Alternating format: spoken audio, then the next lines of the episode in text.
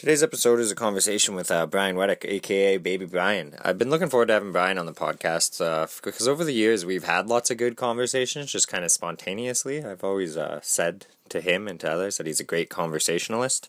Um, kind of get into quitting your bureaucratic job, Brian's midlife crisis, as he's calling it. Um, schemes, we talk about schemes and future plans and just like ways to live your life when maybe you know the mold you picked for yourself isn't quite working and how to reconcile that which is something i've been thinking about a lot lately and uh, i don't know. Uh, it was a really good interview and i find that me and brian think, think very similarly on a lot of things and he always has some good insight just having thought about these things a little more than me and experienced them. Enjoy Check, check, check one, two. Welcome to the Dispatches from the Scandamaniac podcast. Uh, my guest today is my good friend Brian Weddick. Brian, can you do us a favor and ring the ship's bell? Ooh, yeah. Uh, Brian, welcome to the Scandamaniac. Have you ever have you been aboard this boat before? Uh, I have been a- aboard this boat, um, not since uh, you've taken possession or Oh, since yeah. you've been the captain. Um, I want to say, yeah, maybe like one of my first years here, 2013 or something. Oh, did, did Andrew own it there, or was Luke renting it? Do you remember? No, I, I think it was. Well, I was on with Andrew. Right. Uh, I mean, I, I assumed he owned it. Uh, yeah, yeah. It was Andrew just like the I was. the entire time. He was in Yellowknife. Yeah, I was just uh, paddling by with a friend, and there he was like, "Oh, come on board, check it out." I didn't know Andrew at the time um, either. Yeah. Yeah, so I've not been aboard it. Uh, thank you for hosting. Your thoughts? What are your thoughts on the boat? Um, you know what uh, uh, I like about it um, is there seems to be like several distinct spaces. I find like you know if if uh, uh, I think it makes it feel bigger, and I've noticed that with like a lot of different housings, my own or other people I've been to. If it feels like there's either different levels or yeah, just different uh, distinct rooms as opposed to like a you know one big loft style kind of open concept space. It makes it feel bigger to me. Yeah. Or maybe it's not bigger. Maybe it's more like I like being able to feel like I'm moving for, to di- a different space. Like I say, if I was in the you know the frontier with, with your captain chair, you know, working for a bit, and I was like, I need a break. I could go to another room, and it No. feels like, yeah, a, ch- a larger change. So like I have trouble sleeping and I'll wake up at 3 a.m. and I don't like being in my bed when I can't sleep. Like I find it just makes it worse. So I will get up and come to the front of the boat, which is eight feet away, and Uh-huh. read. Yeah, And then when I'm time to go back to bed, I will. But having that separation is like it just really helps me. yeah. Like if it was Yeah. just an open houseboat that was the same size, I like where would I go? You know? Hmm. Have you uh, have you for a long time had trouble sleeping? Uh, yeah, no. Well, I either have the trouble sleeping or I sleep twelve hours a day. Like I'm one Mm. or the other, you know. Yeah, But I've had that my whole life. I've definitely had oversleeping problems. Yeah. I have this a lot of the times, like three thirty, kind of on the dot. I wake up and I'll have to read to fall asleep again. What a like the call of the wolf or something. I've heard this referred to as like a, a, a late night hour, probably you know before electricity and such, but like some kind of natural human rhythm to wake up in the in the middle of the night. Uh, whether that be 3 a.m., I don't know, but you know, to wake up and have you, you know have you heard of this? So this is actually funny. This is like one of the I read an article on this that that like there's a lot of evidence for a long time in kind of Anglo-Saxon culture whatever, medieval times, I don't know what the hell it was. Yeah. People would get up around midnight and then they would meet and they would read and like hang out and there was this hour or two period where there was conversing and then they'd Mm. go back to bed. And especially like when the day is you can't do anything really in the dark. We should have done that with this podcast. like, yeah, let's get up at one o'clock. I'll come over. Yeah, and We'll that's what people would come over, knock, have a tea at like one a.m. and then Yeah. chat. And but part of the article was also about like they would have like kind of entertaining conversation at this time and then go back to bed. And then Hmm. I was like, oh, that's neat. I didn't know people like structured conversation so entertaining wise in the past. Yeah. And then I was like, oh, I should have a podcast. Right. Okay. so that's the genesis of this dispatches from the Scandamania. Yeah, it's one of many Genesis Um, genocide. Well, I think like like you know, um, I've only been introduced to like this is how we sleep as one way. We go to bed at like night, we get up like one big block, but you know, I think that obviously could, you know, over time in different places and different cultures, they probably have different relationships to sleep. Um, Yeah, like the Spanish siesta is just like Yeah. such a big part of culture, and then you end up eating dinner at like 11 p.m. and you're Yeah. like, oh my god. or like some cultures, like are, like are very comfortable just all sleeping beside each other, like and like you know, like the family sleeps in the same bed essentially, um, which that obviously seems foreign to me. I Um, yeah, I lived in this house in New Brunswick for a while, and all of my roots were, or all of my roommates were Cantonese, and they would have these big meals, and then every time they would all put their head down on the table for like 15 minutes and just Yeah. kind of I, either fall asleep or just be digesting, like a digestion period. Mm. Yeah. And sometimes the guy would start snoring, like at the dinner table with everyone there. Yeah. And I was like, oh, this is you great. know, where some people like, like I, uh, well, I was interested in asking you about your relationship to sleep because you know I've known lots of different people who have you know insomnia kind of. Tra- I'm just wonder how they treat it, so I, I could go back to that, but um, like I've never had a. Pro- I, me being able to fall asleep has been so easily has been a problem. You know, I remember uh, with my ex-wife, like being in this like huge, big fight, this big blow up, and then I'm like, you know, okay, I'm just gonna go to bed. Like I couldn't stay awake, Oh, and that and that was like frustrating to her because it implied to her like you know not this uh, emotional turmoil or whatever. No, I'm the exact opposite. Like, When- I can't go to bed angry. I just I'll be up all night thinking about like it. I can. Well, it's interesting. Like I was thinking about. Um, well, I listened to a, uh, uh, Marc Maron pa- podcast today, thinking that It's you know. also another inspiration for this. yeah, like I thought, like th- those are just you know those are conversations. I mean, he usually has a format. He asks like where are you from and family, and it's usually directed in that way. But I like the idea of the conversation. Anyways, listening to that, I also thought about yeah my relationship, not to sleep so much, but um, well, I was thinking of what we might talk about, and you know, like we both are interested in meditation and like doing that. And it's like, well, why am I interested in that? Like, you know, what am I going to say to Ryland when we start talking about meditation? And one of the things was that I am constantly, ha- I constantly have a chatter in my head, Yeah, absolutely. and it's like I can't foc. I have a hard time focusing or being in the moment. Like that is a, uh, a you know, a phrase. You know, when it, well, whatever, yoga and meditation and yeah, and being present. being like- present, being in the moment, and I find it so difficult because there's this constant chatter. Um, I'm uh, yeah, I have a hard time being there. I'm always in my head thinking thinking all these things. However, you know, compared to you, so you were saying like you have this constant chatter in your head and it prevents you from sleeping, and uh, like mine will not do that. But in every moment, it, like today at work or, or whatever, I'm only partially there. So right now, I'm you have no, another no. secondary yeah, dialogue. I, I have something else always going on in my head, and that's like you know one of the things I'm attracted to with meditation is being able to tame that, to you know get this elusive being in the present. so how elusive is it? How successful has your meditation been? Oh well, I mean, well, I, like we're both interested. eh, We we know we're both interested in this, and like we we've both uh, attempted, anyways, to book. A, a meditation re- retreat at the same spot, you know. But however, we didn't know. We didn't plan this. Yeah, yeah, yeah. Ten days too, 10 which days, is not you know jumping in. Uh, Well, that's like I think Complete I- silence, I think too. um, a stick would be good, or like you know, like something to like force you. You can't. Well, obviously, you could just you know, you're in the middle of this ten day meditation. You could just get up on day two and leave, I suppose. Yeah, yeah. But um, I, I think you know, yeah, like needing to be forced into that. Um, I'm attracted to that idea to like push me. I need to be pushed over the edge of Yeah. solitude, I guess. So I have been trying to meditate. Um, you know, trying to do it consistently. That's hasn't worked out well. And yeah, like you know, I'm trying to set my timer in terms of meditation for like reasonable times, like seven, eight, ten, fifteen minutes when I when I have those um, those moments, and it's it hasn't been going well. It's, it's very hard.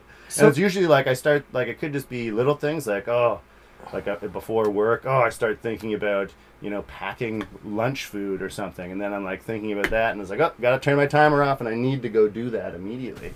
Or it could be like oh thinking about you know uh, what's going on in my relationship or or whatever. Like there's always these distracting thoughts. Yeah.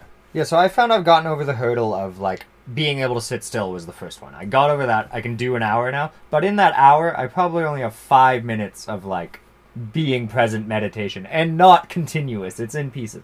But I've still found the like if I'm sitting there still I'll even like these thoughts will come by and I'll have to catalog them. I'll like, okay, this is the things I have to do. This is what I'm worried about and I'll just kind of watch my thoughts go by. And then after I've done that for long enough, it's like, okay, I can just have a moment of clarity. And sometimes it's only a moment, but it helps. So, the, the categorization is like, you know, it's it's it's convincing yourself you don't need to like go write it down or do it immediately. It's okay. This is this is yeah, just acknowledging it and yeah, and d- d- d- filing it away for later. And I'm, maybe I'm just confident enough that I like will get it done. but or maybe it could be like I'm confident it'll get done, or if it doesn't get done, it's not that important. Yeah, or something, exactly. Or yeah, but I think I don't know. I found initially I was too hard on myself. Like, oh, I'm thinking again, and it's like, well, you some you can just think, and then it just disappears just because you, yeah. So acknowledged it's, it. so it's like I guess for me, it's this. Um, um, yeah, not being. It, you know, I'm having these thoughts. I- I can't just either categorize them or you know, or like or like I need to get up and do this immediately or write this down immediately. Um, yeah, I'm, Yeah, I think the other thing that perhaps when people talk about meditation, I, I'm not I'm not an expert on anything, but uh, that like you know you I'm, I'm sure you found a meditative state somewhere else, and like that's the goal. Like you know I can get them running or biking. oh, like or, this flow state. Yeah, yeah, and Uh, like another, another. Go ahead. Sorry. Well, no, I was going to ask you. Do you have examples? I, you called it flow state. That's like a yoga term, but people like talk about that too. You're They just, do like, talk so about that the in, like yeah, like I heard. I feel I, I feel like I've uh, heard a lot of people talk about that. Well, usually in relation to something physical, um, you know, exercising. Yeah, like you said, running, skiing, skiing. Maybe maybe I've experienced that before. There's been moments with um, uh, playing music where I could get into that. Um, however, I feel like I'm thinking of like recent musical experiences, like even last night, you know, going over to my friend's, like, oh, he opened up his, uh, like, like garage shed as a jam space, like finally cleaned out. I was like, oh, great. And we had, had a bit of a jam. I was playing the drums, and as I was doing that, I'm like, well, this is fun. I love playing drums. It's my favorite thing.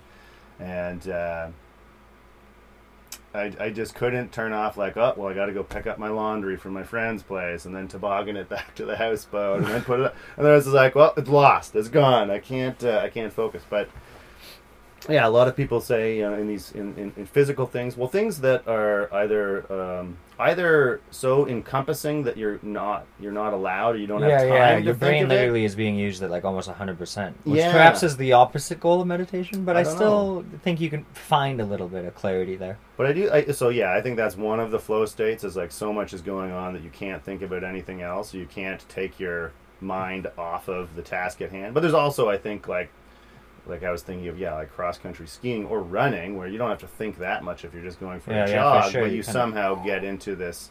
I can do it like uh, writing well. too. Like if I'm in a creative project, I'm just like Mm. kind of in the process, and then it's like, oh shit, three hours has gone by, and like I'm envious. yeah, but even yeah, but and maybe that's not. I, I mean, it's kind of comparable to meditation, but even then, I'm still like actively thinking. But it's just like Yeah. I've created a bubble, and that's my whole task.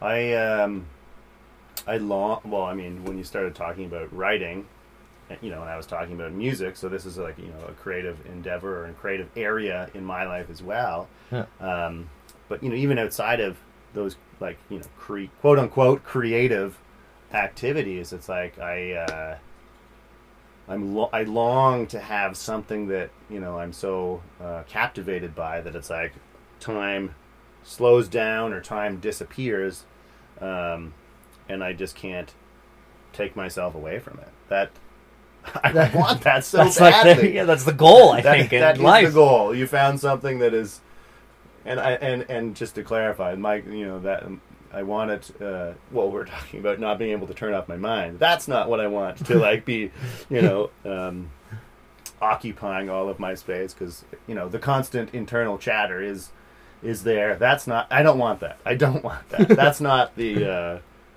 uh, the enraptured focus that I'm after. I want something to just take me and be like, I'm so in love or passionate about this that I can't put it down. I can't put down the pen. Going back to uh, you talking about writing, anyways. Yeah. Uh, but a oftentimes that's even it's almost journaling. So I'm just taking the dialogue and chatter in my head and putting it on paper. So I don't isn't know. That, isn't that frustrating? like your your hand can't, or like t- Mm-hmm. it, well, I don't like to uh, you know type on a computer, but you know No, no, I fully For the that? writing the medium's important for me, and But it's important it- because I can I can't write as fast as I think. You know. So so so you want it uh, like the uh, the medium is uh, uh, is beneficial somehow. It's, slowing you It's down. forcing that dialogue to slow down, get more purposeful, get more concise, and after a couple hours, it's like, oh, okay, my Mm. thought patterns have kind of changed. I, I wish Whereas I, had- don't, wish- I, typing, I can almost type as fast as I think, which is not. yeah, yeah. But also, what this podcast kind of is is me spewing this dialogue in my head. It's it's a different form of journaling for me, Ah, but it's still been helpful because it's I'm framing the thought patterns in the way to have a conversation, which yeah, is productive. yeah, yeah. Um, hmm. My yeah, my thought on or like you know I uh, attempt much like the meditation. I attempt to keep a keep a, a, a journal as well, thinking that that yeah like if if, it became a consistent daily process that that would be a good um, well, well method of processing and discovering new things. yeah, yeah. I did you know um, most of the time I'm thinking about myself or like you know Yeah, what's yeah, in we're front of me. showing the clock. but yeah can I? just oh, this, but this- but I like, I've often found if I have like a burst of uh, creativity in writing, sometimes my hand can't move fast enough. yeah, yeah, that's that's fair. I wish I brought good. my love poem that I wrote last night over. Just boom. Well, it, I no, but it was it was a more deliberate, slow process. Like sometimes you know, like well, parameters are good, and I think you know for like music or doing something creative, sometimes parameters can be good. Yeah, yeah, that uh, makes just sense. because it's like an exercise. Like, okay, for me, it's like I'm gonna write a country song. It's gonna sound like this, or like you know, you know, it's gonna sound like this because Yeah, this yeah. is what the genre You're sounds like, oh, like. I need a rhyme. Here's what are synonyms like. There's yeah, you know, exactly. And, some uh, structure to it. yeah, yeah. So last That's night fair. I was writing, and I had kind of a meter of uh, a Leonard Cohen song in my head, and I was like, okay, I'm gonna write like a, a meter pattern, just thinking that through, uh, just as an exercise, and yeah. Well, and Leonard Cohen's the greatest love songwriter, so great inspiration there. Do you think so? I, I don't. I think. I don't know. I, I'm not. Uh, yeah, I don't.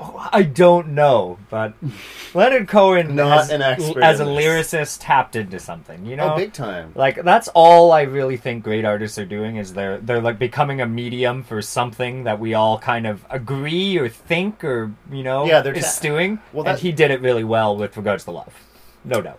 Yeah, uh, I, I, you know, I, I uh, uh, yeah, You can shit talk Leonard Cohen, okay? I think he's the worst. He's the Fucking worst. sucks. Overrated. No, I don't. I, I'm, I'm a, a big fan. A lot of the stuff I'm drawn to with him is like a, well, his whole ca- like catalog has a language around beauty, Yeah, you know, and love that I find remarkably attractive, but also like a language around, um, like the holy, and those are often Abs- linked abs- beauty absolutely. and like the sacred. yeah. I'm not separating those out in my Okay, mind. Like okay. getting hippie, like universal Yeah, yeah, love. yeah, but, but that's what I mean. It's like who who knows what to call it? It's like he tapped into something and Yeah. is translating it into Yeah, music. that that does seem to be like yeah the artists who of any uh, kind of genre or medium that uh, they, yeah they tap into something. It's tapping into something that when you hear it or read it or it's you know shown to you in film, you're like I understand this immediately,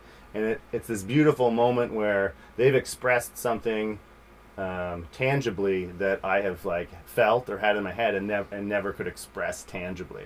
Yeah, e- Yeah. exactly. And uh, I, I to eh, to be honest, I think that's like kind of the goal of uh, well, a finding that passion and meditation is that you know there was this line about like Dostoevsky wrote uh, Crime and Punishment because he had one thought stuck in his head.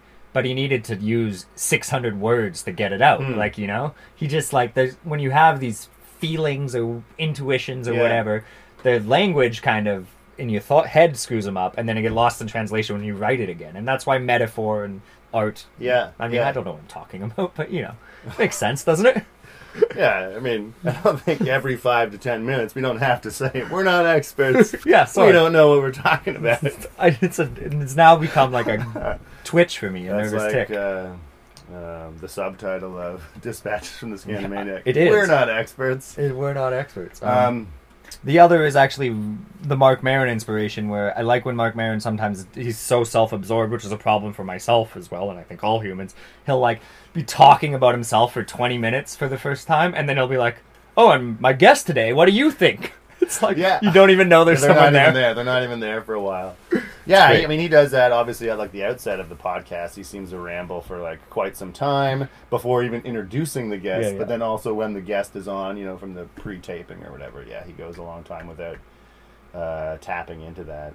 But it's also it's part of Marc Maron's comedic bit. Like you know, he's Yeah. kind of overplaying. He's playing a bit of a character, or maybe he's not. But that's Well, I was gonna, what I his was gonna ask is. that. Like, you know, is he playing a character or is that him? And the same with like, you know, this the idea of Larry David. You know, going back to the the George Costanza, like, is that really this person or is it a, just an exaggeration? like I, I clearly built based in their life experience, but I think any comedian plays that up and always does it in the funniest way. Because even when Marc Maron's whatever he's talking about, I find slightly funny. You know, Yeah, like even when he's just talking about how shitty his life is and his like addiction and whatnot, it's like it's funny. it is funny. He's just perfected making it funny all the time. Yeah. I like being able to laugh about things, shitty things. You know, it, amen to that. like like I, I think that's uh, my preferred method of uh, yeah, well, of yeah, well, because you know, like you know, those are serious subjects, right? People with addictions, their own addiction, if they're talking about it, that's a very serious thing. It's obviously a really fucked up part of our society. Is uh, you know, all all different types of we're all addicted to something. Oh yeah. But if we could laugh about it, and uh, that would be the best thing. I Well, and it, it just means you're taking it a little less serious, which then I think just makes it easier to cope with. I mean, there's like the military is a great example of this, where like military humor is so dark. It's like, oh, my buddy Jimmy got blown into pink mist, like like, amongst people in the military. Yeah, yeah. Okay. because like it's a dark humor is like a coping mechanism for like. Hey, my friend Jimmy just got blown up. By, Oh, yeah, you yeah, but if you use dark humor, at, least you can start that conversation, you know. And I mean, especially I think amongst military members, that's wherever. Like you know, I think dark humor is a real healthy, and I mean healthy, like coping mechanism for things. And it's like I joke about being suicidal, and I joke about all sorts of problems in my life because they've I've found a way to I talk about uh, them. I don't. Uh, I don't joke about those things. I'm glad. I'm glad we're having this talk now. I feel like, oh man, I wanted to kill myself so much last week. Oh lord, No, thought I- it was it for me. You know? I, well, I mean, that's not entirely true, but I was feeling kind of blue. I was feeling yeah, kind of yeah, blue. You no, know? it's it's fair, and I I don't know. I think sometimes if you can laugh at yourself, then it helps, you know. Yeah, yeah, it- and especially in that darkest moment, like, oh, Oh man, but uh, knowing what uh, knowing what helps you, um, not just like you know with being depressed or something like, you know, I, well, you know, the listeners don't necessarily know, but I you know quit my job yeah, yeah, and uh, I'm coming up to my last week with my government job, and part of my kind of like thinking back to like what led me here was, well, thinking that I knew what was best for me. So I've made all these choices that's funny. you know that all these choices that led me to essentially only not only but you know a path towards public sector employment which i've done for you know three years now uh, with the territory government and it made me want to kill myself. Yeah, you know like so like knowing what's good to, to either like put you into a situation or, or or get you out of a situation like joking about being depressed like it's it, well it's hard to know it's hard to know That, that's funny. So, I mean, if you don't know what is good for you, now what is leading Ryan? Like, you quit your golden handcuffs job. Yeah, yeah. well, I mean, I, I guess I could say this is, uh, you know, a positive response to, uh, you know, although I could also say, one thing about me, if I say something positive or there's something positive, I am going to bring the shit right after. like, this is terrible because of this.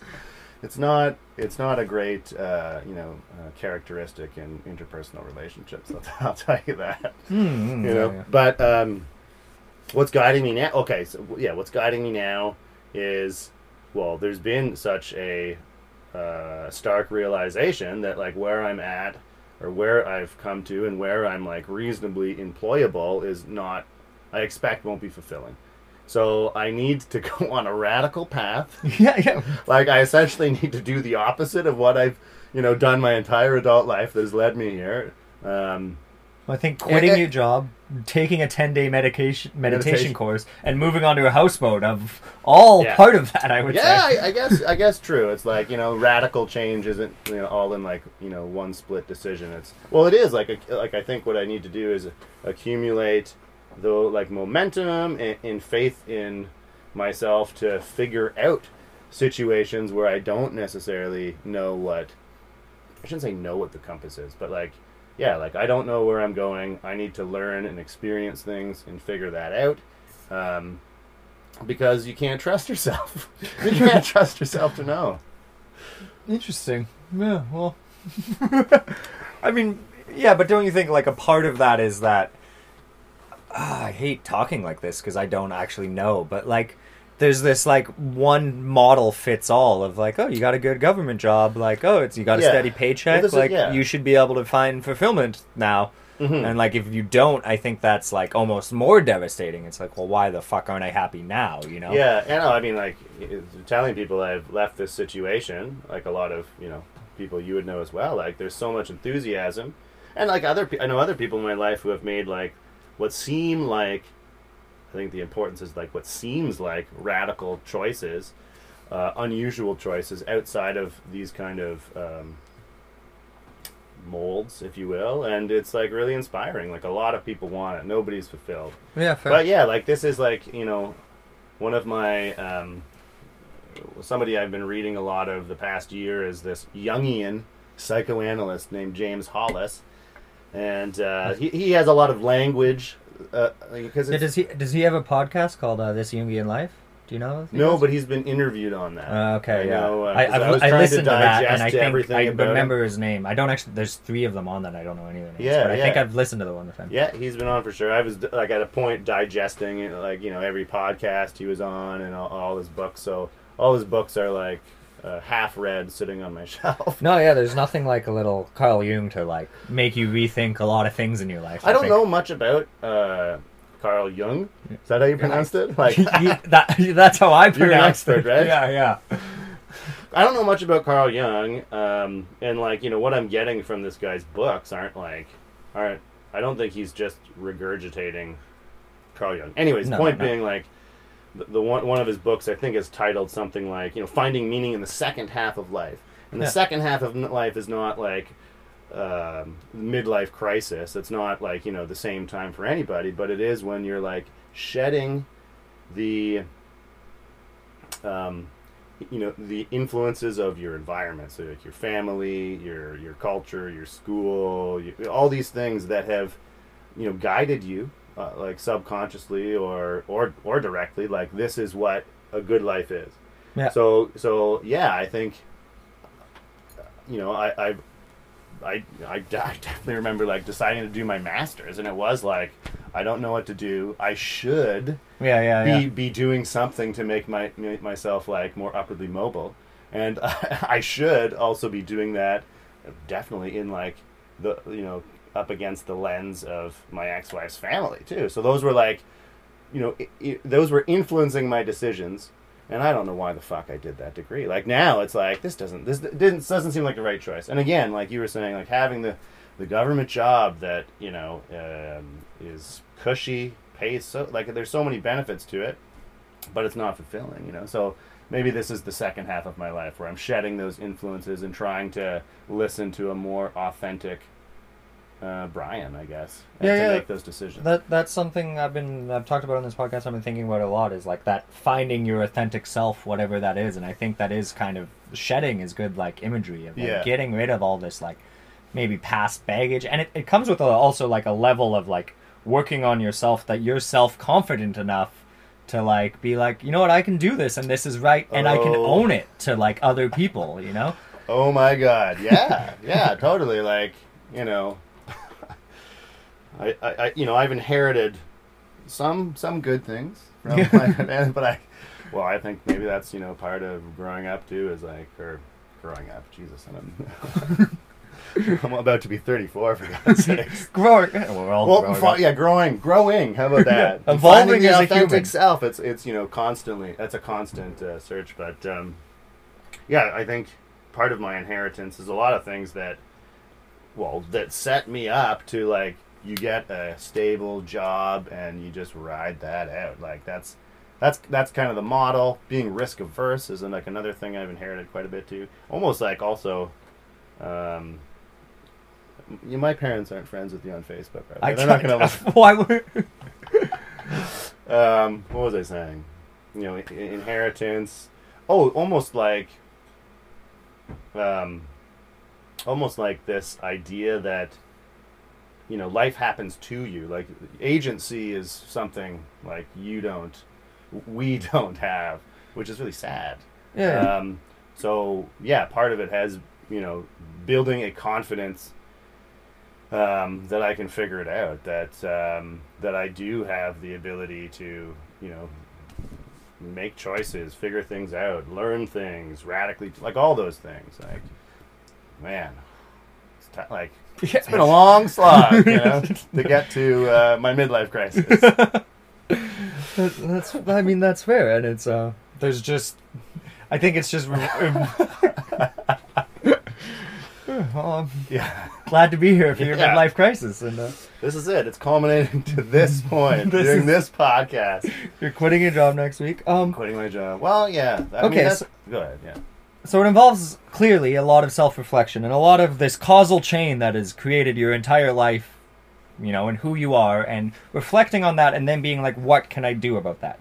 Okay, so you you're you've done that or are doing that. Yeah. But what is in store for you quitting your job now, seeking passion? Like, what, what do you have a plan? What are you gonna do? um, yeah. Well, I mean, I think I probably could have, you know, quit my job like a year ago. So I, already, I already knew it wasn't fulfilling, and I, I it wasn't like an instantaneous like oh, like I don't. I'm not very linear, and like problem solving is not. Nobody would say that's my forte. I, I like to like. I, I, not, I was gonna say identify problems, but I'm not. I'm not that critical. I'm not that analytic either. Like I'm. I, I, I bitch a lot. I bitch a lot. The emotions are extreme, but thinking in a pretty concrete, practical way is not my forte. So, so yeah, I could have. I could have identified that and taken more concrete steps earlier, but yeah, it took me a while, even in the last couple months, because I had you know some minor schemes. Yeah, yeah. I love schemes. That's uh, my My- favorite words. Yeah, yeah. uh, some minor schemes, and then it was like for me, I did, you know, being risk averse, I did need some kind of a little bit of uh, security before I took the step to um, quit my job. So, so you know that that means like you know, a I started uh, teaching some music lessons. Yeah. So as like a, this is an alternative, you know, income source. Also, like maybe it's just something I really like to do. So I've done that for a couple weeks, starting small, just with a, a couple students, because teaching is a lot of work. Like never having been a teacher, it's like a lot of uh, lesson planning. And I would say based on doing that, yeah, just a couple weeks. A, as I said, it's really hard, but I find it remarkably rewarding too. It's like so much different than. Um, well, you know the, the, the, the hierarchy of government and sitting at a Yeah, desk. Like. I like being one on, or not necessarily one on one, but I, bel- I like being with somebody. I like, um, in, like inspiring or like being enthusiastic to, to support them. Um, and yeah, I like I like guiding them a lot. I like seeing Yeah. seeing their growth. You know, like that that's, that's great for me. Yeah, yeah. I mean, that's So that's like one thing that's going on. I'm gonna start uh, working part time, making or assisting in the beer making process at uh, you know the, the local brewery, yeah, yeah. and that will mainly be like you know being a brewery grunt, cleaning kegs. But I, like I'm inter- I, I I'm interested in that. eh, you know, a to to be yeah working physically. Um, you know, I'm interested in learning about uh, the beer making process too, but then also like being around a very you know busy seeming uh, small business, just to s- like hopefully being around that, yeah, that like to get tap into, excuse me, some of this entrepreneurial spirit, Well- seeing what that's like. Yeah, I think that takes a in itself like a bit of self confidence to like you know go like you say do grunt work like and I there's this hesitancy I think for people like having their midlife crisis or looking for a new career to like you know sometimes you do have to start at the bottom again but if you're competent like it's like the bottom lasts so short and if like people that's a- see that and you like feed into that passion it's like people recognize that especially uh, small business world Yeah, that's. I mean, that's a good way of putting it. There. I mean, I, I think there's also, um, well, for myself, anyways, this lens like that. You know, that doesn't seem like something a 33 year old uh, should do or a professional would do. Yeah, yeah. Right. So that's you know that's shedding again some of the external. Um, environmental influence about saying what you should do right Well, I think about this all the time, like being a lawyer. It's like sometimes the other day I was thinking, like, you know, like I got a bunch of creative projects going on. I got some schemes. Like I could probably make a bit of side income and maybe bartend. And then I like felt like some shame, like standing behind the bar and like a, a client walks in or like Right. I'm, I'm like. I'm a lawyer, and it's like Yeah, I, I, it's like I'm still not confident enough to be like, well, why? If that's what I want to do, I should just go do it, you know? Yeah well like I, yeah I mean, to this image of it or something. Yeah, I mean, some of the some, like some some of that will happen. Like for me, no doubt about that. Like I mean, all, other people are judging all of our what seems to be our lives and our choices, anyways. Yeah, yeah, fair. Um, like certainly, uh, you know, my my AD fuck 'em. my ADM like is certainly going to be like, well, that was a stupid decision, Brian. well, maybe not, maybe not, but like you know, that's that's my assumption, right? Um, maybe he wants to quit yeah, his job maybe, maybe he's just like I wish I did that, but like, but feels like he's too locked in, and he has this high, like this high mortgage and an expensive uh, car and a fan. You know, like maybe they feel locked into it too. So Yeah, that I mean, living on a boat where every time the first of the month goes by and I don't pay rent or mortgage, like because I own the boat, it's just Mm. like, oh, the first of the month, so happy. It's just like I feel like I have this extra thousand dollars in my bank account, and I'm getting to a point where like a lot of my debt's getting paid down, Yeah, and it's like yeah. the day I have zero dollars, like I'm my net worth is broke. Yeah. I will be feel so much freer to go do these things. Well, yeah, and that certainly was part of my, um, you know, like my my arc as well. Like, yeah, knowing that this wasn't the right job for me, but loving the income, yeah, and also telling myself that that's okay for a while. Yeah, yeah. because it was yeah going towards my debt and then like having some money yeah, for the first time ever and trying not to spend it all on on, on beer and pizza and stuff. Um, like trying to learn how to use it better i suppose as well. So that's all been like you know a parallel aspect of my life leading up to like having to do a, a job change. And you know like that's you know you mentioned having all of these creative pursuits um, all these schemes that Yeah, yeah. like if you weren't you know uh, doing your nine to five job like you'd have more time to do that's certainly like in this kind of space that's opening up uh, i'm hoping to do that as well like there's well yeah like we've talked about music already but like you know learning how to record my own music that would probably be really beneficial for me um, writing songs doing demos getting mo more material out there Yeah. there's a variety of stuff also related to like trying to become more although i don't like using this word now based on our conversation more professional around music as a way to to well just you know put my own material out but also make money from as well like you know just building website social media like part of the scheme yeah, yeah, of course. other things just like well, and some of those kind of when it's you're like tied to a passion, those ancillary ancillary I don't know if the word the skills you learn along the way are easier to learn and they're more practical. So like maybe you learn to record music, yeah and then you help other people record music, and Sure. then they, then you buy some equipment, and then all of a sudden you're like doing that somehow, and it's like Yeah. you, you know that's like when it happens, just blah blah blah blah blah without thinking about it. Yeah. That's the goal, I think. yeah yeah I, I yeah and so this this space yeah will hopefully open up some of that. And i am thinking definitely about the broader change and like throwing myself into like teaching music too. It's like i've never, I've never done that. I don't know if i'm gonna like it. I don't know if i'm gonna be good at it but it is going to be it's going to be i'm going to be learning something. Yeah. whether i quit teaching music in three months well maybe that's the case because i've learned. Uh, so i'm yeah i've like built a little bit of a space to be able to try more things. Yeah. and that's that's huge One of the ones I think about often is just like through my various creative schemes, I've written a lot of grants and I've gotten better at better at finding. gr- There's so much grant money to do things out there. You Mm. just have to know where to find it, and you got to know how to do it. And you know, sometimes it helps to be connected to you know a nonprofit and Yeah. you go through them. But it's like so many people, especially in Yellowknife's community, are willing to kind of help. Is that I could see myself like being a grant writer as like a semi part time, full time job, or like I don't know how much money's in it. I have no idea, but it's so fulfilling to help I other think I people know get their someone money. who uh, I don't know if you have the time for it, but it needs some help with uh, that as part of their business. If uh, if uh, if you want to take that up sooner rather than later. Yeah, yeah, no, I- I was, help people this all the time. This I- is the thing too. It's like I, like I'm telling all these people about uh, quitting my job, and there's like there's been you know a variety of feedback from that, but some of that has been like, oh, like well, have you thought about doing this, or like, oh, I have something you could do, or in response to me uh, hearing about their life, being like, I could, you know, take that contract off of you or help you with Yeah, that, yeah. you know.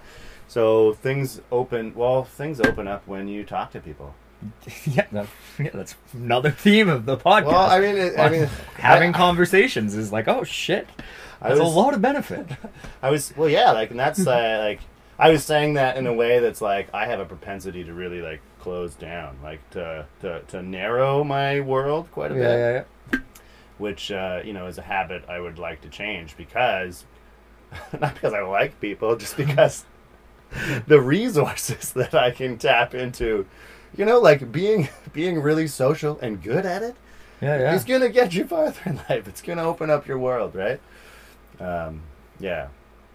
This uh, this is a good format for me. Like the Start a podcast. yeah, I'll help a you. podcast. We, I'll, we'll write a grant well, together. Well, we kind of talked about this right before getting set up too. Is it's like, I mean, this is a good format for me that I already know. Like, um, I am social, but like big party social is like less my thing, and it's more like I like one on one or small groups, and I really like those, and um, so much so that like. In, in a lot of scenarios where it's small talk or Right. It's like I I'm, I'm not getting as much out of this and uh, I think that's just like a normal step in adulthood is getting over the small talk, superficial, repetitive conversations that happen in a large party setting. Hmm. More and more, I find even when I go to big parties with our friends, I end up just like in one corner or in one bedroom, like with one person, and we Yeah. have a great conversation. Uh, it makes And it I- meaningful. Yeah, and I don't do the wandering around like catching up all the time because it's just like it's exhausting and you don't really get anything out of it. Yeah, you know? don't get it. I don't I get don't those get resources and I don't get like a meaningful fulfillment out of it. but and that's the part of the reason I've done this podcast. Yeah, like when we were talking about that is like, um, I've never invited you over to be like, come have a tea and chat. Yeah. you know. But there's something about like, oh, I'm doing a podcast. Does that uh, like you find it's like enticing people to come over more, or it's like I without the podcast, would they be coming over? No, well, I don't know if I would even be asking them. And it's Mhm. done two, yeah, one is it gives me the confidence to ask. No one has said no yet. And in fact, they've kind of made it a priority because it's like we're scheduling the time to come on the podcast, Yeah, which is yeah. not the way you kind of pri- schedule like hey, let's hang out. Yeah, yeah. yeah, it's like it's just a little more formalized. And it also allows people to feel comfortable saying yes and allows me people to ask people who are just slightly outside of my core friend group, you know? Yeah, yeah. It's like I had Pat Kane on, and me and Pat, I, I shouldn't say that, but like, but we're friends. We've made movies together and You're friends whatnot. with that guy? um, but it's like that setting was like probably the longest conversation we've ever had. You know? Oh, yeah. because it's how often do you sit down and have an hour long conversation with anyone? You know, Yeah, it's rare. And so I'm becoming even in doing this more, and more and more people are listening to it. Or I mean, not many people, but if I'm feeling confident enough to ask people who are even further outside Yeah. the social group, which and people I like want to talk to for whether it's personal reasons or I just find them super interesting. Yeah. know? So no, it's been really great for that. Hmm. Hmm. well, maybe I am. I should telling everybody to come over. I'll record our conversations. I've been like, you know, th- th- this is uh, like I've been pushing myself in a little bit uh, social ways where like I'm having, I'm hosting small socials, Yeah, yeah. which is like, well, like the last, the last before moving in the houseboat, like, like I was living in this big house by myself nobody was. I like, were you ever there? I don't. I don't know if you like. Nobody was coming over. Like I could have had great parties or or or just small socials. But it was like, no, I'm I'm harmoning hard. Yeah, yeah. This is my kingdom. So I've been um, trying to yeah branch out, have like little games nights or whatever. And for the most part, it's been very successful, minus the like. Uh, and this is like the inter- going back to the internal chatter about like oh like people are coming over I've got to like keep it looking good get this do I have enough beer like all these kind of things that that's like you know well also on the houseboat too like when is the pee bucket gonna overflow Yeah, yeah, yeah. These are real concerns. those are real concerns, but uh, uh, but yeah, I don't know. It's been it's been going well in um, well again like this is another part of my life. It's getting radicalized, So, liking people. Um, a big thing I've been doing, and I've probably always done this, but I think a kind of there's this weird stock model that people are comfortable operating, which is like the party, and it's kind of derived maybe from high school, where it's like drinking is the activity, yeah, yeah. yeah. and everyone's just drinking is the main thing they're doing. Just come then over and this is the agenda. Yeah, yeah, yeah. And I've like more and more, especially in Yellowknife, where the community is so much stronger and it's so much easier to reach out to different people. I've been having like cur. I'm all about curating space, and this podcast is an example of that. So Yeah. we create a bubble of one-on-one conversations that's continuous because we're knowing it's going on the internet, and it's like a unique space that's been curated that you may not have. And then I've the boat's great too because it's so intimate. I've had five people over for like I, I call them like we read things read friends or my friends read things they wrote in my living room. And it's like And everyone they- oh, brings a piece of writing and we just read it and then we talk about it. And it's like Mm. I'm confident enough as a person now to do that and like, hey, let's just t- like a- completely amateur too. Like, Yeah. if you have something you wrote, let's just talk, and the conversation becomes way better because you've uh, curated that space and you've picked the people, Yeah, and yeah. you like everyone's there for that purpose, not no, just no one's drinking. left in tears. no, no, it's like my friend Roxanne read her like Star Wars story she wrote in grade five, and you know, Mm. I've had some bad songs I've What written. about? Because I thought you said like people come over and write or read things they wrote in my living room. Yeah, So, that's it. yeah, yeah. so they- read things they wrote in my living room. So they wrote it in your living room. No, no, they just had to have written it somewhere else. Okay, okay. I mean, that's another That's thing what- I would be open to, like yeah, a, yeah. a Like you writing come circle. over, we do like I don't know, thirty. I don't know how long you want. You know, everyone pick pick a corner of the the boat or whatever. You know, write this thing, and then we'll yeah we'll read it and talk about it. Yeah, Well, that's like that's um. Yeah, like the branching out into different formats. Like obviously, like oh, come over, we're having a party or a hang. The expect, you know, like people, well, it's just what's expected. So it's easy for a lot of people because yeah, different things are can be really stressful for people, yeah, right? yeah. Like, fair. Um, well, which is something I think what we're saying is like we're working to reduce that. Yeah, and I, I mean, I I was a person with a lot of social anxiety for a lot of years, and I think maybe I was, I was comfortable just like having superficial conversations at a party and drinking like eight beer, and like that was my night, and that was like, it was overstimulating anyways in the first place. So that was as much conversation as I wanted in a night, you know. I like I've been thinking for I don't know a couple years that I'm just like not fun because I'm like I don't get what we're doing here, drinking either having small talk or like you know I mean I think.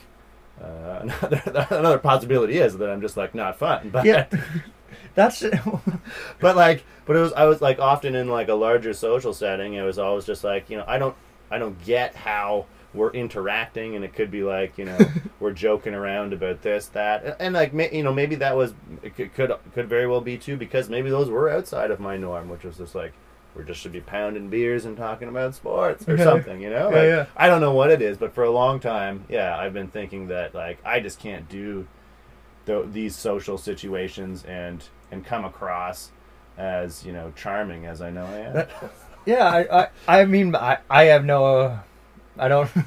I don't have your internal experience of your life, but I think that's just complete bullshit insecurity you well, have. well, like I was also thinking today that you know coming over talkers like it's amazing how you know in any facet of your life how like you see yourself or think Yeah. of yourself and how the rest of the world thinks of yourself. And you it's well, and that yeah, I think that like having people talk about you sometimes like in a podcast or whatever, it's like you can get insight and you're like, holy shit, that's how people perceive me. It's like Yeah. my well, and it's funny because actually the reason I wanted you on this is because I I tell I've told you this and I've told other people I think you're like a great conversationalist. Thank you. I think you are one of the best conversationalists I know, but. And that being said, it's because we've had one-on-one conversations, usually at the brew pub, about God knows what. And like, I remember after I did my comedy routine, nobody really liked it, and then you had some I insight it on was it. Great. Yeah, and then we bullshitted about it, and it was just like, I felt like, oh god, I'm this person who's just like, I think this is funny. I thought it went well in my head, and it just Yeah. was terrible. And then you were like, oh, you know what? Here's some things, and it was just like, oh wow, like you just were. The insight was just like Well, yeah. intuitive almost. Okay, good. So that's how I perceive you, I know, but- like I know, like the, the way in which uh, we all perceive ourselves is, it, yeah, it is very different. I thought your comedy set was hilarious, and like, sure, like I, I think, I mean, like mainly, uh, I think what I said was like, I think. I thought your set or your material had the most comedic potential. Wh- Which is a complete, I agree. Is I am not a comedian, and delivery is ninety percent of it. Yeah. But yeah, I Yeah. glad you saw the potential. Yeah, in yeah. I was like, well, I mean, like, well, what what makes something funny? Uh, it, it does. Uh, uh, there has to be like some kind of transgression. yeah. So I think like a lot of people uh, perceived like we're talking about your this comedy sketch as being like offensive, right? Yeah. And there's like a lot of topics. Well, that is like really funny comedy is often around um, offensive, and offensive can seem like a really uh, crazy word, like really bad, but it can be in very minor social ways too. Like there's an No. offense, right? Yeah.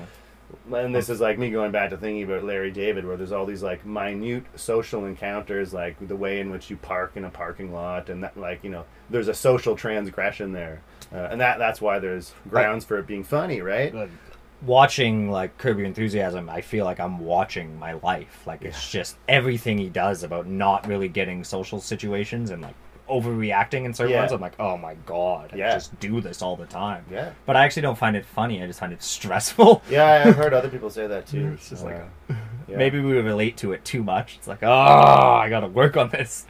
Yeah, I don't know. Like, uh, yeah, maybe I'm. I like. I see the comedy of it. It doesn't stress me out because like I don't really think that's my life because like I think I'm very like affable and like get along with most people. And often, if there's like, if there is like a social something that I think internally that's like, oh, that's a social faux pas, like that should be called out. I'm probably not going to be the one to do it. Yeah.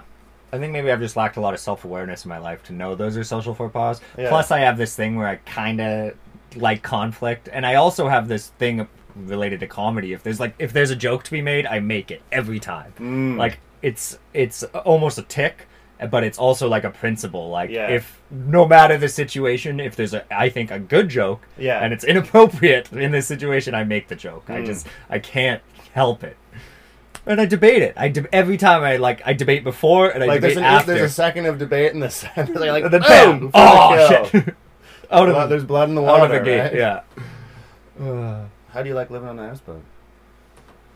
Um. Yeah, so far I love it. I mean, I, I like, I haven't lived alone in a long time, so I like living alone a lot, which is a great part of the boat. Um, I haven't really found. I also just have been so busy that I'm rarely here. My house is kind of just like a place I sleep in. Right. Um, the work is like a little bit extra, but I don't know. I, I, I also the weird thing about buying this is like this is a boat. It moves around. Yeah, it's yeah. a completely justifiable purchase outside of you know the fact that I live in it. It's a bonus, you know. Yeah. Um, and I don't know if I'll be here. I, I think as long as I'm in Yellowknife, I'll live in the boat. Yeah. That's where I'm kind of thinking right now. Yeah. But we'll see. Yeah. I. I, I it's um, one of our other houseboat friends. Maybe this was back in the fall. I think because there's still open water. Like so, when I was just getting acquainted with you know the houseboat and the lake, but he came back from I don't know. He had some some stint up at one of the mines, and he came back and was just like, "This is the only thing that makes sense in my life: houseboating." Oh yeah. like the like yeah being being uh i i can relate to that yeah i do find it uh, to be something that's like really grounding like just having to do some of these physical chores that you wouldn't have to if uh, yeah, yeah and I, I was bad for a long time of coming home, watching Netflix, and doing nothing, and Yeah. just not e- like barely even feeding myself. And now I don't even have internet on the boat. Like I don't even watch. I can't watch TV. Yeah. And like you can't not like light the fire and can't not like take your piss out. Well, So, yeah. I find yeah, you're right. which I think like- they schedule my day a little better, give me some more routine, which I find grounding for my mental health. So Yeah. perhaps I have got way more benefit out of it than I'm really acknowledging. I think you have. Yeah, but I think I would almost you might I might get that if I was a homeowner as well too, or if I lived on a farm or something. You know, it's like I'm I'm That's thinking true. I'm gonna look for living situations in my life from now on where there's a level of kind of unavoidable responsibility. Yeah, there's like I, I like to think of it as like it's a, I mean it's a relationship to, um, it's a relationship to to, live, to living. Like you, you Yeah. need to take care of these these basic um, these basic things in order to uh, you know, have a functioning day or like whatever. And I think that, um, yeah, that's that's like the benefit I get out of it. Yeah. Yeah, absolutely. That makes complete sense to me. Yeah. And it's like, you know, at times it can be a lot of work and it can be really, f- you can have trials that are so frustrating. Like, you know, my propane gelled up the other day and I was trying to get the God thing. damn! Again, like this is what I found so funny. Like, I, told, I was telling my landlord, I don't Yeah. know in the house what I'm on, but like, you know, in that house, it's like the, the the propane heater is a backup heater. Yeah, yeah. So like when you need it is when it's going to be really fucking cold. yeah, yeah. And you know when the propane gels, like when, When it's it's really, really fucking cold. Yeah, yeah. Very funny. So Yeah. Um, yeah, and it's like I was outside and freezing my ass off and so mad and frustrated. But that's like, it's a task that Yeah. has a little bit of stress, but is very, you know, conquerable. And it's like for our human monkey brains, it's like that was probably great. You know, it was probably a fulfilling goal or whatever. Yeah, if you can think about it in the right way, and um, yeah, like I, I th- like I think it when when well, this would be the same as like if you're a homeowner, you come home and there's like a leak in your roof, and you're like, oh fuck, like what Yeah, do yeah, I do? I have never dealt with this before. What's you know whatsoever. Then it becomes like the tasks become annoying because there's you know you don't know when they're gonna happen. Yeah, that's fair. Yeah, yeah. When there's some routine to it. Yeah, it's, like predictable. okay, I gotta like do this. Well, I gotta go up on the roof and clean the chimney like once a month or whatever. It's like okay, I can plan. That. That's the thing too. I like planning out Yeah. days, like knowing like oh, like I know right now my you know dishwater buckets are really full, but it's like okay, I'll take those out in the morning, and I'll need to bring in wood. At the, yeah, I like yeah, that planning it out a little bit more. Yeah. Yeah, that makes sense to me. I, I, I find that grounding. And it's also kind of like, I think it's healthy to give yourself some extra, t- like, burden some responsibility and take on some challenge. But the nice thing about living in the 21st century or whatever is that we can kind of choose how and when to do that. Like, you know, it's not the example of your roof, roof leaking and it's not the tiger chasing you. It's Yeah. like, and houseboating kind of does that. It's like, I know freeze up's coming. I have to prepare, and it's gonna be kind of sketchy. But like, you can you can choose to do that. You know, you do choose. You do choose, and that was that was exciting. I, I mean, like that was like the first. Well, what, you, what were you? Uh, No, so I sorry. It's funny that I'm saying that I don't deal with freeze up or break up. I'm Yeah. yeah. I, I, I also this I talked about this on the podcast. I'm not trying to be a houseboater. I don't even Yeah, yeah. want to own that. I'm a You're guy who lives on a boat. community. Yeah, yeah, like I'm on fucking Back Bay side. Well, As soon as there's some ice in the water, I drive to land. Yeah, and then yeah, I'm like, yeah. okay, done, done. That was my freeze up. So yeah, yeah, that was that was fun, and like I, I was I was happy to have like this healthy attitude towards uh, the challenge. yeah, Like, and I, like that, that's like probably the biggest challenge I have as a houseboater is like not being a good good in a boat in Yeah. a canoe, not knowing how to drive like a motorboat, like Yeah, never yeah. having done that, and like you know you get you get choppy water and stuff like that. So that like caused me a little bit of anxiety. But like when we are getting into freeze up, it was like, well, this is just what you have to do, so you can choose your attitude towards it, right? yeah, exactly. Yeah. And uh, you know, there's a lot of these things you just have to do, and you like, you know, you have to learn to paddle a canoe, and now you can paddle a canoe, and it's, And at the time, It's like skill. this, maybe this is connecting back to like uh, these new endeavors I'm taking on in terms of how I'm gonna, you know, make money to buy lentils and rice to feed myself. Yeah, yeah, exactly. It's like I was super enthusiastic about like the the newness uh, uh, of this challenge. Like I don't know what I'm gonna get today because Yeah. you wake up and there could be no ice. You wake up, there could be ice, etc. And then just figuring it out. Like it was fun. Yeah. It was really fun. that's uh, Well, fucking A, much I'm- like much like this conversation. Yeah. Didn't- we didn't know where this was gonna go. Exactly. I mean, we're at an hour, so I did. I felt like that went really quickly. I like the the, I the medium kind of creates that It's time like thing. uh, you know, like a really good song, and it's like, oh, it's over. You want to hear it again? And like, it was actually a five, seven long song, and you're Yeah, like, you yeah. want to hear that again? That's that's good. or even better, an album when yeah, you can just well, like yes, crush Oh, an album. put it back on, or better yet, this podcast. yeah, yeah, exactly. Um, before I kind of wrap up here, any reflections on? I mean, usually I ask people like a couple days later after they've listened to it, if someone tells them. But I'm lazy, so I'm just going to ask you now as Hmm. we've recorded it. Did you find the the medium change the way you were speaking, or did you just kind of forget that there's a recorder in front of you? I more or less forgot there was a recorder. I paid some mind to like, oh, like I'm kind of maybe tapped out on this subject, or maybe was listening for you know avenues to. Per- well, that's not really different. Listening to avenues. I was gonna say avenues to pursue based on what you're saying. I know, and this this is one of those things I was thinking is that is that not just a skill we sh- should and Yeah. maybe do have in conversation? Like Yeah, you, yeah, well, you I think, think, about uh, where to take it and what's interesting. I think I think I do that when when I can be more engaged. I think I do that pretty pretty good. Um, that's also you know um, a tactic that I've used in order to not have people ask me questions though. Like Oh, think yeah, about like what am I going to keep asking Ryland about his life? So I walk away as a man of mystery. Oh, interesting. Yeah. I usually Well- just always want to talk about myself, so I don't have that problem. I, maybe that's why I like talking to you. You just kept asking me questions. It's like, Yeah, we're getting into it again. Okay. Like, do you? Is it okay? oh. Yeah, Okay. there's no time or rules. For or- you saying like you always want to talk about yourself, are you serious about that? Like, I'm not saying it's like there was a tone in my voice that maybe implied that that's not a good thing, but I feel like, um, I'm like I feel like I don't have much to say about myself. Like, what would you have? What would you find interesting about me? So there's like there's again like a like a self perception or self confidence kind of thing. Like, I don't have much to say about myself. Uh, you know, and then so that's one of the reasons I like try like, yeah. try to ask other people things because like I don't feel like there's much. I don't feel like you're gonna get much meaning out of hearing about yeah, the, well, my mundane, boring life. You know? yeah, but maybe I'm just like also telling people about my problems. You know, I'm doing the Oh. Marc Maron thing. Yeah, which, yeah, yeah, yeah. Which I'm sure you could do quite well. Oh yeah. well, ask my girlfriend. yeah, we don't need to get into interpersonal relationships for, for now. We'll leave Yeah, that yeah, or like, yeah. I can definitely talk about my problems.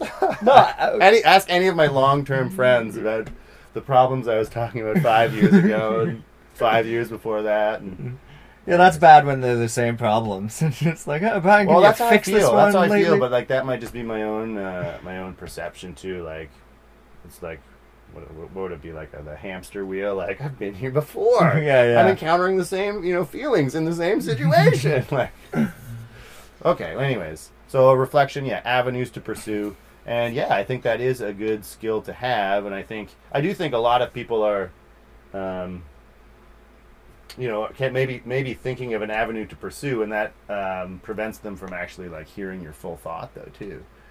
yeah, right? yeah, it's like, fine. oh, I'm like so concerned with keeping the uh, conversation fluid that I'm not really taking a moment to reflect on what you're saying. Absolutely, and I think this is one of the things I've found in this podcast is actually a good interviewing is listening is just such it's the most important kind of a conversation. And if you're like taking a pause as a even on a podcast I find I have to be like let them take the pause because usually the next thing that comes is the best part of the episode, you know? Mm. It's like, and I think we've a lot of people. And the other great thing is like I have this problem where I'm always on my phone, so I put my phone down for this, and I'm far more engaged, Mm. and I'm a better listener because I'm also trying to find the interesting thing to talk about, knowing there's this potential internet audience, Yeah. and so I will be a little more listening. And I mean, it's funny because some people will listen to this and say I'm still talking with myself all the time, but I'm becoming a better listener because it's giving that person space to formulate their thought makes a more entertaining product. And then it's also a good skill to take out into the world listening, you know? Yeah, absolutely. um, well, you're right. Like, there was something you said earlier about. Um, well, something about the the creative process and like being able to stick. Maybe it was like you, you slowing down to write and being able to stick with it a little more. And I do find like this, uh, well, this conversation itself, but it reminds me of like you know my best uh, buddy from my hometown, who still, when we can get together, Yeah.